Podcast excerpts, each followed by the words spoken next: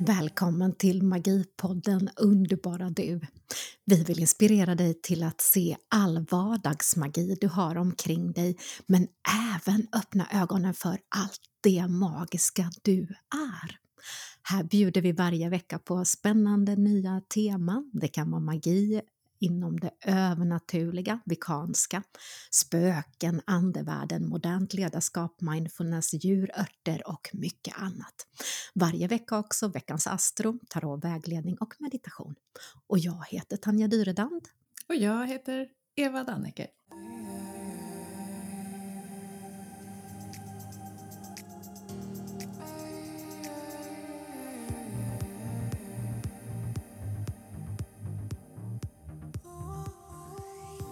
Varmt magiskt välkommen älskade lyssnare denna vecka med ett hett tema, nämligen elden.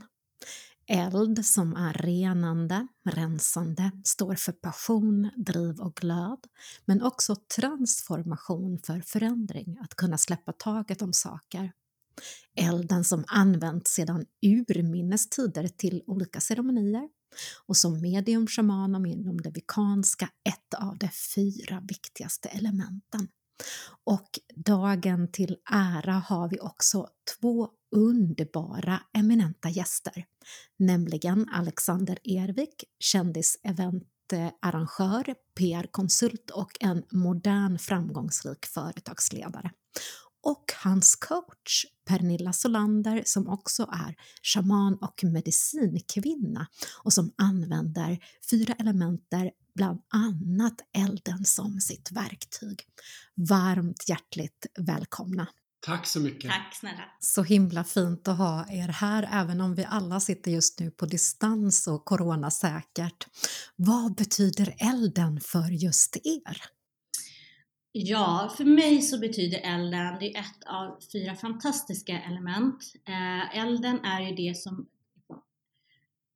långt tillbaka verkligen går till urminnes tider som ni var inne på själva. Det var ju där historierna berättades förr. Och det var där man faktiskt tog visdomen och kunskapen vidare. Men också hur man hittade. Man samlades vid eldar för att fråga om vägen framåt.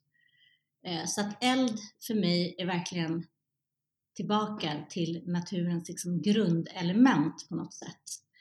Eh, det är de andra elementen också, men det känns som att i dagens samhälle så är verkligen elden ett av de som de allra flesta använder mest. Eller hur? Och vi ser det inte minst nu också med just den här årstiden där mörkret kryper på. Eh, vad säger du Alex? Vad är elden för dig? Ja, men jag tolkar nog elden ur ett, liksom ett annat perspektiv, tänker jag. Um, jag tänker ju, det jag associerar elden med är ju glöd. Um, och uh, i mitt fall en tämligen svårsläckt glöd kan man säga. Uh, det är liksom en eld som fortsätter att brinna oavsett förutsättningar egentligen. Nej, men jag tänker att uh, man har ju någonting som blir liksom som ett följeljus när man har som livet är fullt av utmaningar. Eh, det skulle nog de flesta skriva under på tror jag. Eh, just mitt liv har kanske varit eh, lite väl utmanande, mest för att jag själv har ställt till det för mig i mitt tidigare liv. Men då har liksom glöden alltid varit någon sorts ehm, följeljus på något sätt. Ehm, att det har liksom varit en indikation på att det finns hopp. Liksom. Man känner den där glöden. Ehm, och ibland har det varit en ganska liten en liten eh, sprakande brasa kan man säga. Men den har ändå funnits där. Så intressanta synvinklar och perspektiv på elden. Eva, vad betyder elden för dig? Ja, eld för mig, vad är det egentligen?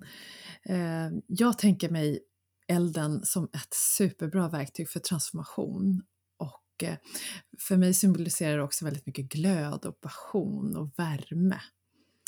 Eh, och nu när det är lite kallare så eldar jag i en panna utanför vårt hus.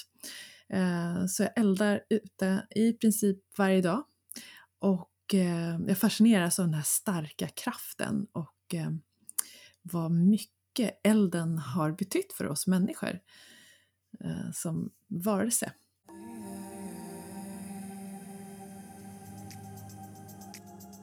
Ja, eld som transformation och en drivkraft till förändring är ju perfekt. Alexander, har du någonting du vill dela med dig utav gällande transformation och förändring? Du nämnde tidigare att du hade haft det lite tufft. Jag vet själv när man har en uppförsbacke i livet så kan det vara hjälpfullt att höra om någon annan hur de har transformerat och förändrat sig och kommit igenom en tuff period. Ja, då kan jag säga mycket av eh, jag påbörjade mitt personliga, mitt personliga arbete har liksom pågått länge kan man säga. Men eh, jag drog det till sin spets då för ungefär två år sedan. Det var också då jag eh, ungefär lärde känna Pernilla Solander. Eh, och som också coachat mig då i, i, i utveckling. Men det som jag har verkligen gjort eh, alla misstag man kan göra vad det gäller psykisk ohälsa därför att eh, en sak som jag i retrospekt kan liksom önska att jag hade gjort tidigare det var att jag tror på att man ska försöka mer även om man, när man känner liksom smärta och hopplöshet, att man ändå ska utföra de vardagliga sysslor som man vet att man ska göra. Man ska gå till jobbet, man ska träffa vänner, man ska göra alla de här sakerna som en vardag normalt sett innehåller. Men med alla de här svåra eh, känslorna som man, som man har just där och då. Därför att misstaget jag gjorde var ju att jag eh, frossade i dem eh, under några år. Eh, det vill säga att jag satte mitt liv på hold och sen så eh, sjönk jag liksom djupare ner i de dåliga känslorna och, och då präglade de liksom hela mitt liv. Och jag tror verkligen utifrån egen personlig erfarenhet att, eh, att det går över snabbare om man ger sig ut med gråten i halsen eller hopplösheten i, i magen i sitt, i sitt vardagliga liv så, så går det med tiden över faktiskt. Fortare, tror jag. Och med det sagt så tror jag kanske inte på att man ska dra täcket över huvudet, man ska göra det i en minimal utsträckning. Um, Därför att när jag slutade göra det, det var då allting började bli bättre. Faktiskt. Mm, vad fint sagt, tycker jag. Att just det här att våga gå ut fast man kanske har gråten i halsen och att, att, att, att försöka att undvika att eh, dra täcket över huvudet och stanna kvar i sängen och liksom bara gräva ner sig. Jag tror att det är ett väldigt bra råd. För att jag, jag, jag, tänker lite grann så där kan man ju faktiskt känna efter en lång semester, att man får lite ångest att gå tillbaka till vardagens alla krav och måsten. Det kan vara en liten light semesterångestkänsla liksom när man ska tillbaka. Eh, och är man verkligen deprimerad och har det tufft i livet och faller djupare ner i den här känslan så då är ju vägen tillbaka, den blir ju längre tänker jag. I kontexten ska man ju säga till den som lyssnar som inte känner till min bakgrund så under många år så hade jag ju diagnosen depression och i vuxen ålder och så har jag fått veta att jag har borderline och det, det är ju de sakerna som har varit anledningen till att jag, jag har haft missbruksmentalitet och jag har, ja, jag har haft det stökigt liksom parallellt då med att jag har haft ett kompatibelt, liksom, en kompatibel karriär hela tiden. Mm. Så djup depression kan man säga. Eh, men det har jag inte idag och jag äter heller inga antidepressiva. Så att, eh, Eh, det, det, man, man, kan, man kan bli frisk helt, helt klart. Tack att du delar med dig och tar upp detta. Och du älskade lyssnare som har en tuff period och eller psykisk ohälsa, kom ihåg att gå och prata med en expert. Be om hjälp, tveka inte. I text till poddisen har vi också skrivit olika telefonnummer och kom ihåg att du aldrig är ensam. Det finns alltid någon där. Sedan är det också bra, Alexander, att du tar upp det här med ansvar för sitt eget mående. Vad säger du om det, Pernilla? Ja, eh, ett av de första svåra samtal som jag och Alexander hade så pratade vi rätt mycket om det. Och just det här, vad äger jag? Ja, men jag kan ju bara ansvara för min egna lycka. Och jag äger såklart 100% av mig, om vad jag tycker är bra och lycka för mig. Men när det gäller relation till alla, till alla andra skulle jag vilja säga, förutom om man har barn, så kan man bara äga 50 Så eh, för en del, eh, och just i Alexanders fall så var det så att när man drar täcket över huvudet så tar man också ansvar för alla andra. Vad ska de tycka? Istället för att, nej men jag gör det här för min skull. Och jag tar ansvar för mig. Mm. Och då är det det är viktigt att alltid komma ihåg det. Du kan aldrig ansvara mer än 50% i någon relation, som sagt, utan barn. och det vi tittade på också i samband med det, det var verkligen Alexanders egna inre eld som man har enligt yogan i andra chakrat, i magen. Att verkligen känna inåt, men vad vill jag? Vad mår jag bra av? Och följa det ljuset. Det är jätte, jätteviktigt.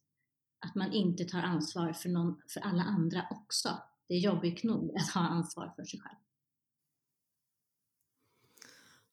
Och jag bara ryser. Och så bra också det här med att använda andetaget och eldglöden. Och jag tänker också med vårt energisystem, chakrasystemet.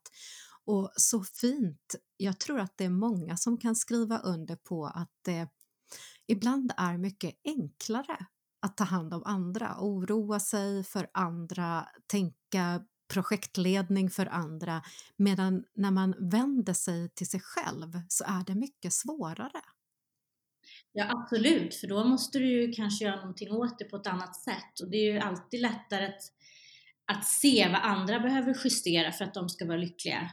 Eh, men att gå till sig själv, då kanske du måste jobba med dig själv på ett annat sätt och det är ju inte lika skojsigt kanske alla gånger.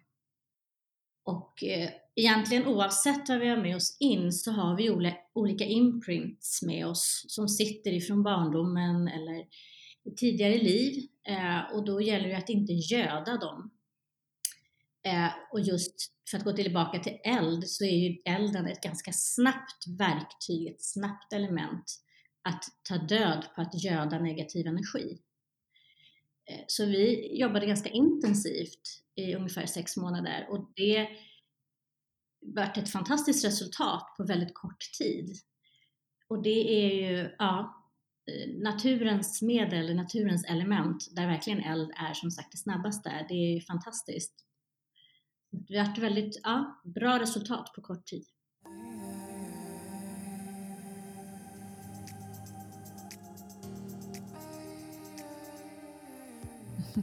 Nej, och jag blir så nyfiken också, eh, det här med eh, att få fatt i sin inre glöd och passion, det kan ju vara en utmaning att verkligen veta eh, vad vill jag och vad är det som, som liksom skulle innebära den allra högsta, bästa utvecklingen för mig. Jag som person är väldigt eh, aktiv och har många järn i elden och ibland kan jag tänka, vilket, vad är det som är min liksom, superdrivkraft? Alltså vilken passion eller vilket mål är det som jag ska satsa på? och så. Det, det har jag brottats med ibland, att liksom ta reda på vad jag egentligen, egentligen vill. Och att ibland har jag tänkt, men vad skulle, ja, jag kan vara så här att tänka, vad skulle innebära den högsta, bästa möjliga utvecklingen för mig och alla andra om jag gör, tar de här stegen. Och har ni något tips på liksom hur man kan hitta sin inre glöd och passion eller den liksom viljekraften? Vilken väg så framåt? Jag tror, för mig personligen så, det som jag tampats med mest genom livet, det har egentligen varit att jag på senare år har insett att jag har gjort väldigt mycket saker eh, för andra människor Um, speciellt i början av min eventbyrå, jag hjälpte folk och gjorde event i princip gratis och, och ibland då väl extremt kostnadseffektivt. Och aldrig någonsin under, den, under de erfarenheterna så ställde jag frågan så här, vad är bäst för mig?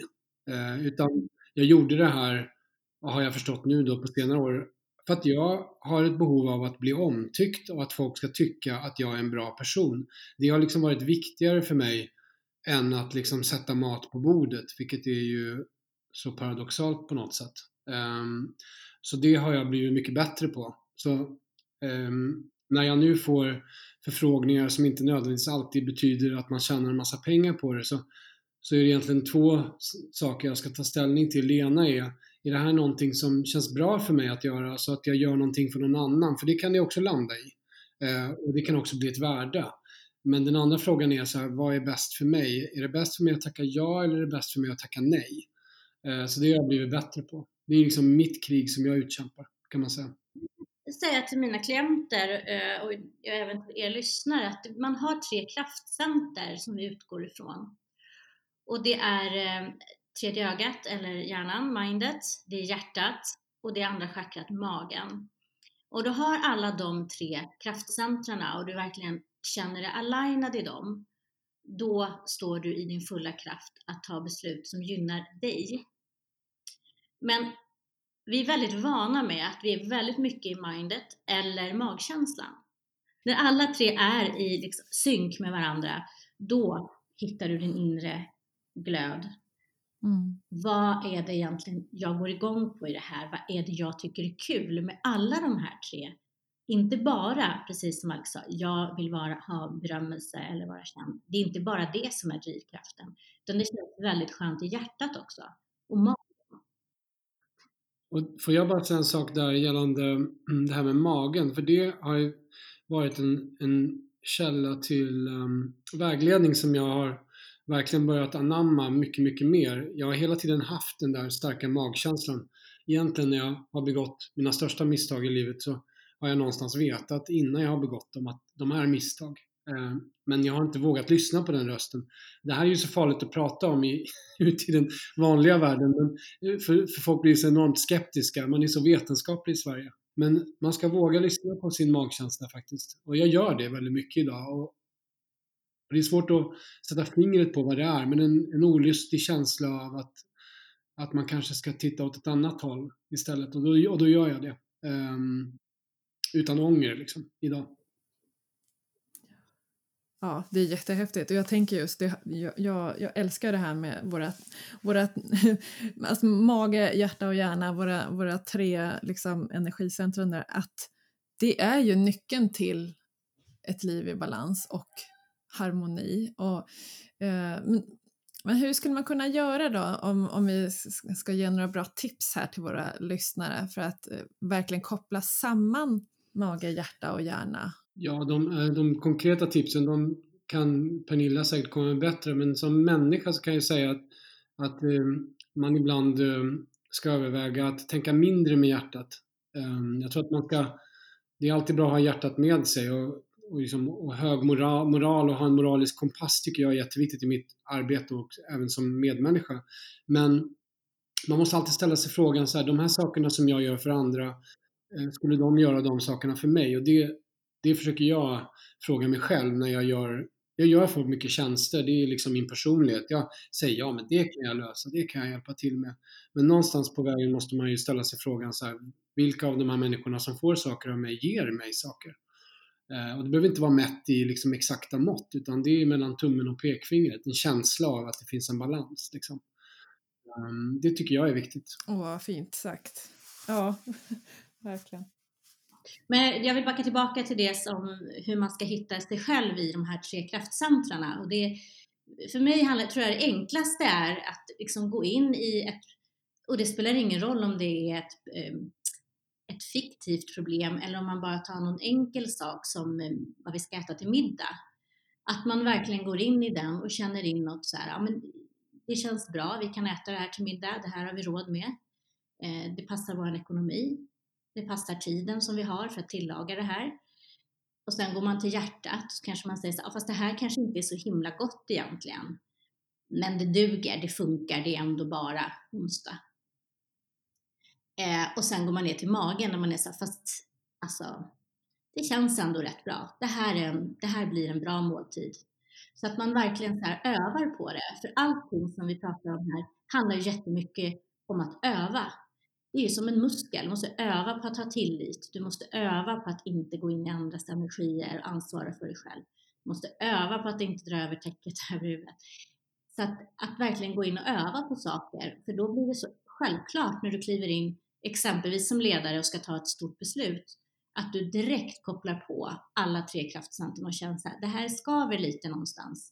Och då är du van med hur du kan tänka i de situationerna. Mm.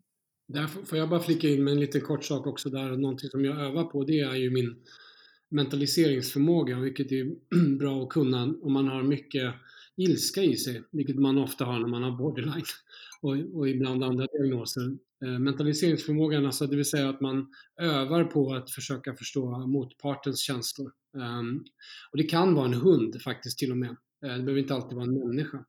Så det är någonting som jag övar på många gånger om dagen. Man möter en cyklist på fel sida om vägen. Så tänker man, undrar varför hon åker där? Kanske hon är från ett annat land?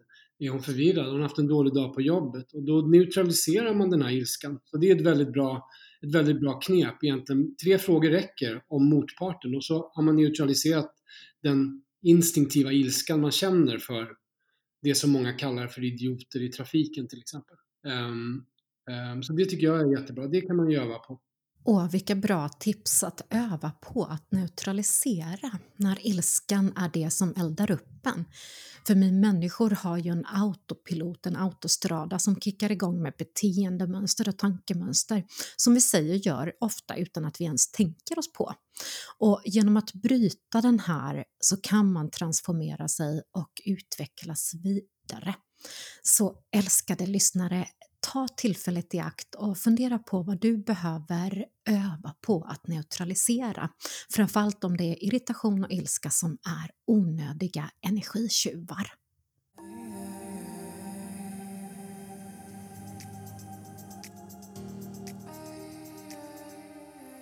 Så inspirerande att jobba med dessa kraftfält och perfekt också i temat eld. Och så fint också att du, Alexander, som är en framgångsrik företagsledare, blir coachad utav en shaman och medicinkvinna. Det känns som en riktig eld och drivkraft också in i framtiden. För det är ju så här framtidens ledare kommer att jobba mer holistiskt. Bland annat var det ju tidningen Chef har skrivit om flera företagsledare som tar hjälp utav med det andliga esoteriska för att också få reda på hur de kan öka sin business. Ja, alltså jag har alltid varit lite orädd i min, i min personlighet kan man säga, lite amerikansk. tar lite för mycket plats, ehm, um, låter, säger saker som är liksom icke PK och sådär. Så att jag har egentligen aldrig någonsin tänkt så här, vad, att det finns en risk med att berätta i mina sociala kanaler att jag använder en schaman. Jag, det har aldrig slagit mig faktiskt. Um, det, det, kan slå mig när någon säger så här, oj, shaman, vad är det för något? Det låter hokus pokus. Um, ehm, men um, ja, jag, jag önskar att fler människor vågade liksom uh, vågade vara lite mindre vetenskapliga faktiskt. Uh, titta bara på mindfulness, är ett bra exempel som bara för några år sedan var hokus pokus och idag så är det, i alla fall i vissa regioner, så är det en etablerad behandlingsform um, bland vårdpersonal. Mm. Ja, absolut. Och jag tänker den utvecklingen gör ju att eh, vi kommer säkert få fler och fler företagsledare som, som vågar berätta att de tar hjälp och får vägledning av mer alternativa slag här i Sverige också. Jag, jag, tror faktiskt att det är många som har det eller får det. Men som du säger Alex, att de vågar inte kanske gå ut med det alla gånger. Och till mig som medium och shaman kommer också många företagsledare men kanske inte alla vill prata om det. Hur är det för dig Pernilla? Eh, mängder är det eh, kanske inte, men det har verkligen skiftat i samhället jättemycket, framförallt det här året. Och jag tror också att det hela 2020 har verkligen varit att man går inåt och börjar lyssna på, nej men vad vill jag? Vad är det som är mina drivkrafter och vad är det som är viktigt och vad vill jag stå för? Eh, och det så visst har det skiftat jättemycket och det, är, det som är intressant är att de företagsledarna som går till mig, de har också ökat sin omsättning, de har inte tappat någonting i år. Så att man ser att följderna blir väldigt, väldigt annorlunda. Eh, de håller i det, men de mår bra i det och de har inte samma stress. De har en balans, fast det, vi lever ju just nu i en otroligt oviss tid. Ändå så har man ett lugn och står där som en stabil ledare och det är ju jätte, jättestarkt. Det som är så fint i det du säger också att just när vi gör det så kallar vi det just för utbrändhet. Eh, det är intressant därför att då är det som att vi använt elden i ett annat sammanhang, syftar på någonting annat. Så man ska också komma ihåg att det är far, alltså elden är ju ett farligt element så vi måste ju också alltid vara i balansen tid. Eh, och jag tycker att den är, ja, där har vi ju exempelvis vattnet som lugnar elden jättemycket. Eh, jag tänkte mer också på att eh, vi har ju premierats rätt mycket i Sverige just det här med utbrändheten.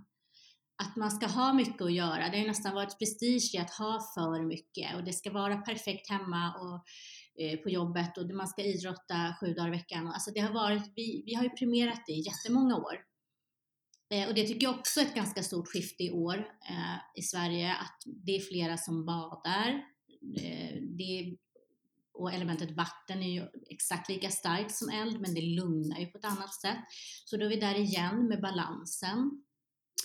Eh, och sen tänker jag också på de här stora eldarna som har varit runt om i världen, på Mallorca eller i Peru, eh, i Amazonas, att när de har brunnit ut så är det ju, kommer det upp nya arter, vilket är väldigt intressant. Så vi har ju också mycket att lära om man nu då blir utbränd så hittar man ju annat, annan glöd som Alexander var inne på, som liksom tar en vidare till något annat som man inte hade förut. Ja, eh, jo, och här ute i skogen där jag bor så eldar jag i en stor vedpanna. Och så slog det mig, liksom, det är ju samma sak där egentligen med, med vedpannan, för att när man, det tar väldigt mycket energi och är lite trickigt att få igång elden. Eh, när den väl har kommit igång och det brinner, då är det bara lassa in ved. Liksom. Och, och, och sen kanske man glömmer bort det där och inte springer och lassar in och ved så att, så att det blir liksom bara tom glöd och den till och med blir så kall så att det, det tar sig inte igen. Liksom. Och då är det ju verkligen utbränt. Och, ja, jag fick så många roliga eh, flashbacks där med min eldning och, och sen att det, att det var så väldigt likt hur det egentligen är att vara utbränd. För att ja, när du är där nere på botten och är helt kall och bara vill dra täcket över dig, då, då är det ganska ja, det är energikrävande att få igång elden igen. Medan om vi, om vi verkligen har kontakt med oss själva och lyssnar och känner efter och liksom tänker okej okay, nu sprakar det riktigt bra med elden men då kanske jag inte behöver slänga in så mycket mer pinnar, då kan jag njuta av det och gå framåt i livet. Och, eh, men när liksom det är glöd, en fin glödbotten, då är det dags att lägga in mer ved så att den inte bränns ut helt enkelt. Jag tycker, ja det var jättespännande. Tack för det Pernilla! Ja, tack Pernilla. Och jag tänker också på transformation, för elden transformerar ju det, alltså det brinnande materia och blir till luft. Så det finns en härlig energi i just elden, från glöd, eld och i transformationen. Eh, elden är ju också ett sånt ett sånt traditionellt gammalt element som vi använt oss av och det väcker många ställminnen i oss om hur vi just kan transformera oss genom elden och också röken, precis som du var inne på, att liksom den, det blir rök eh, innan. Och förr tittade man ju också, det gör man säkert idag också, jag kan inte det, men många kan det, att läsa av röken. Vad säger den oss? För den talar ju också jättemycket och berättar massor. Mm.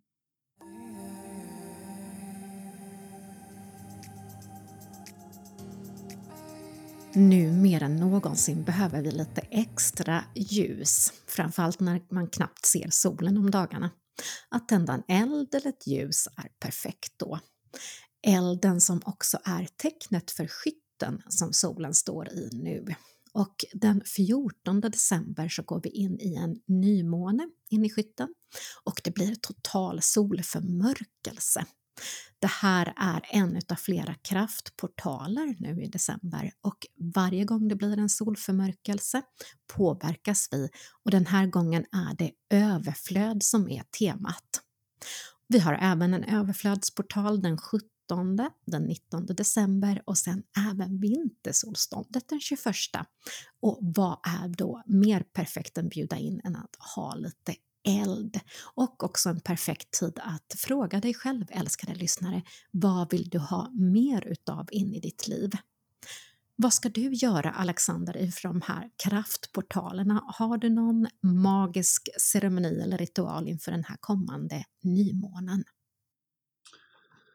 Jag gör ingen speciell ceremoni mer än eh, just nu mer än att jag bränner en del lappar.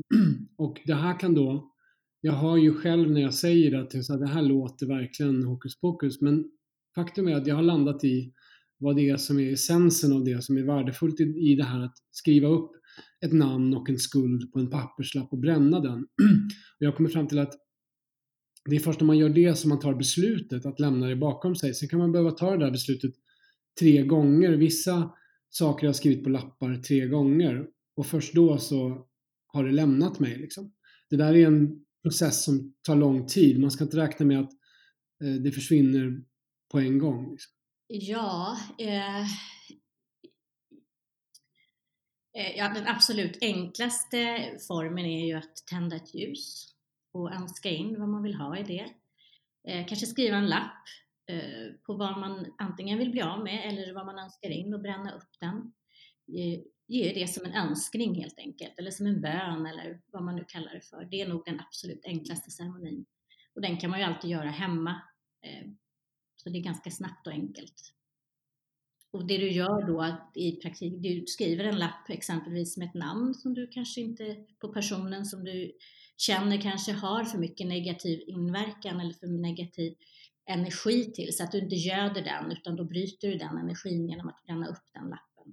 Jag önskar nog in, jag sätter nog verkligen intentionen, vad jag vill, vilka livsområden är viktiga för mig, för det är ju inte bara att det liksom är en i skytten, det är också vi går in i ett, som du sa, ett vintersolstånd som är otroligt kraftfullt i år och som kommer skifta extremt mycket globalt. Så att sätta intentionen framåt och verkligen så de fröna eh, på olika sätt.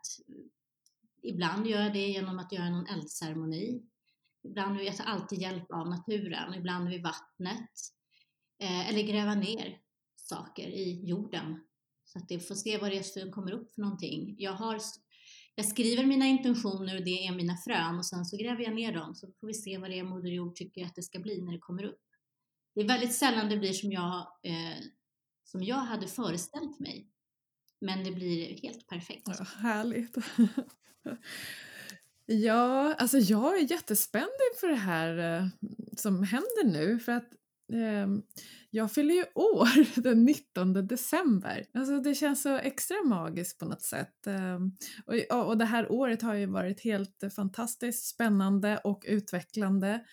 Så att eh, jag, jag, har, eh, jag har bränt eh, många lappar som du Alexander och eh, gjort det flera gånger också när det, inte, när, när det är någonting som känns som att det fortfarande stannar kvar lite grann när skaver så skriv en ny lapp och bränn igen. Um, så att nu är jag lite här att vilka frön vill jag så inför nästa år? Och um, jag har ju flera och jag kommer väl um, jag kommer absolut att lägga dem i ett litet knyte och så får vi se.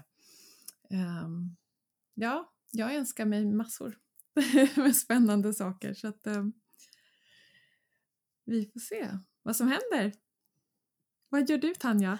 Och jag kommer både ha eldceremoni, göra en liten naturmandala faktiskt och släppa ner den i våran å där jag liksom låter sedan vattnet eh, göra den sista helande klämmen på mina önskningar. Och det är ju ett väldigt speciellt år vi har haft och det känns lite som det är så härligt att vi avslutar också med den här nymånen och de här portalerna. Det är precis den här lilla skjutsen vi behöver inför 2021. Och du älskade lyssnare kan ta del av bonusmaterial där vi bjuder då på en extra liten sån här ceremoni just för den här nymånen i skytten.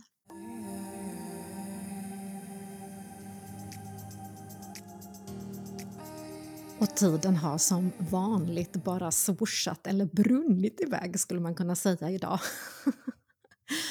och vi kan prata eld, transformation, passion i evigheter. Elden som brinner inom oss varje dag och glöder och att vi ska se upp med att inte bli utbrända utan istället kasta in pinnar i lagom takt. Tack älskade lyssnare för att du har varit med oss denna gång och hoppas att du har blivit inspirerad till att använda eld och eh, glöd och passion mer i livet. Och jag passar också på att tacka innerligt och hjärtligt våra gäster Alexander Ervik, kändis-eventarrangör, PR-proffs och modern företagsledare och hans coach och tillika shaman och medicinkvinna Pernilla Solander. Ja, och jag vill också tacka er. Verkligen jättespännande att få höra lite grann om era tankar kring eld och eh, utveckling och livet. Alltså jag blir så här, det, som vanligt när vi poddar så blir det tusen nya frön som sås och eh, ja, det vore jätteroligt att få höra lite mer om, från er längre fram här. Det ser vi fram emot. Tusen tack, det var väldigt fint. Tack, jättefint. Och ni hittar som vanligt länkar till dem såklart i vår text till poddisen. Och älskade lyssnare, jag önskar självklart att du även är med oss nästa vecka. Och Eva, vad kommer hända då? Nästa vecka har vi Birgitta Tryberg som gäst här i Magipodden. Birgitta är en sann livskonstnär. Hon är författare och teolog och har arbetat länge med feng shui, kinesisk medicin med mera, med mera och även numerologi. nästa vecka ska vi prata om den numerologiska koden för vår planet. Eh, just det här datumet 7.11 2020 när Joe Biden vann valet. Så missa inte nästa avsnitt av Magipodden. Jag ser så mycket fram emot nästa vecka. Och passa på att önska dig en magisk fortsatt vecka och så lyssnar vi på en guidad meditation. Hej då! Hej då! Hej då!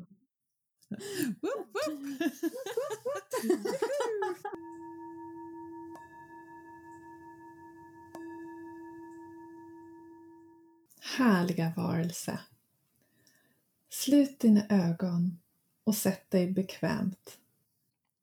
Ta några djupa andetag in genom näsan och ut genom näsan. Bara landa i kroppen här och nu. Låt andetaget expandera och bli större och större. Känn hur magen buktar ut när du andas in. Och känn hur magen sjunker ihop och blir platt när du andas ut.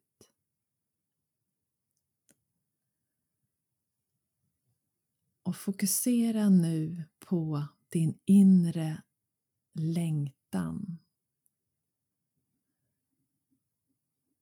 Vad är det som ligger och pockar på din uppmärksamhet just nu? Vart vill ditt hjärta föra dig?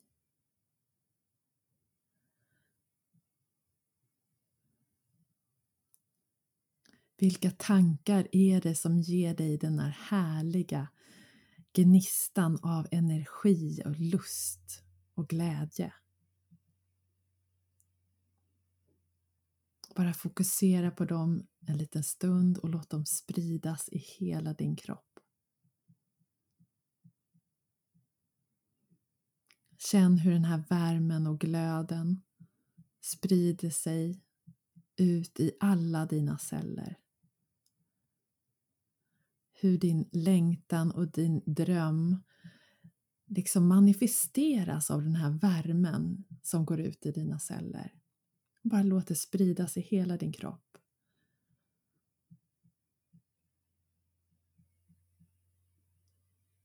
Och se framför dig en eld som är stor och sprakande och skickar iväg såna här härliga små eldflugor upp i luften. Bara känn och se elden och hör hur den sprakar.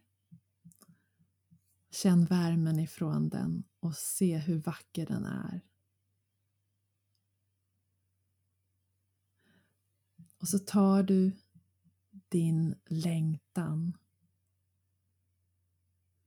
din dröm, din passion, det du brinner för, det du vill förverkliga. Och låter elden få hjälpa till att sprida det vidare. Sprida det vidare ut i världen så att du får dela din gåva med världen.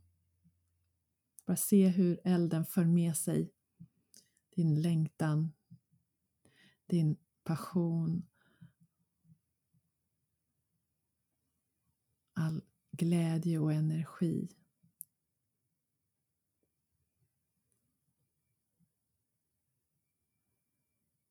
Och tacka universum för att det alltid finns där för dig och hjälper dig att manifestera dina drömmar och önskningar. Och så tar du tre djupa andetag in genom näsan och ut genom näsan.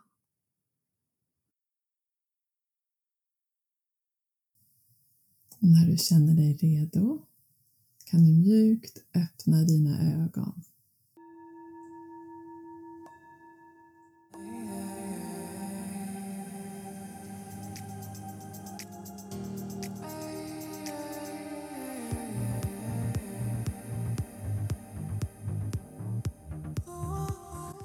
Du har lyssnat på Magipodden med Tanja Dyredand och Eva Dannecker.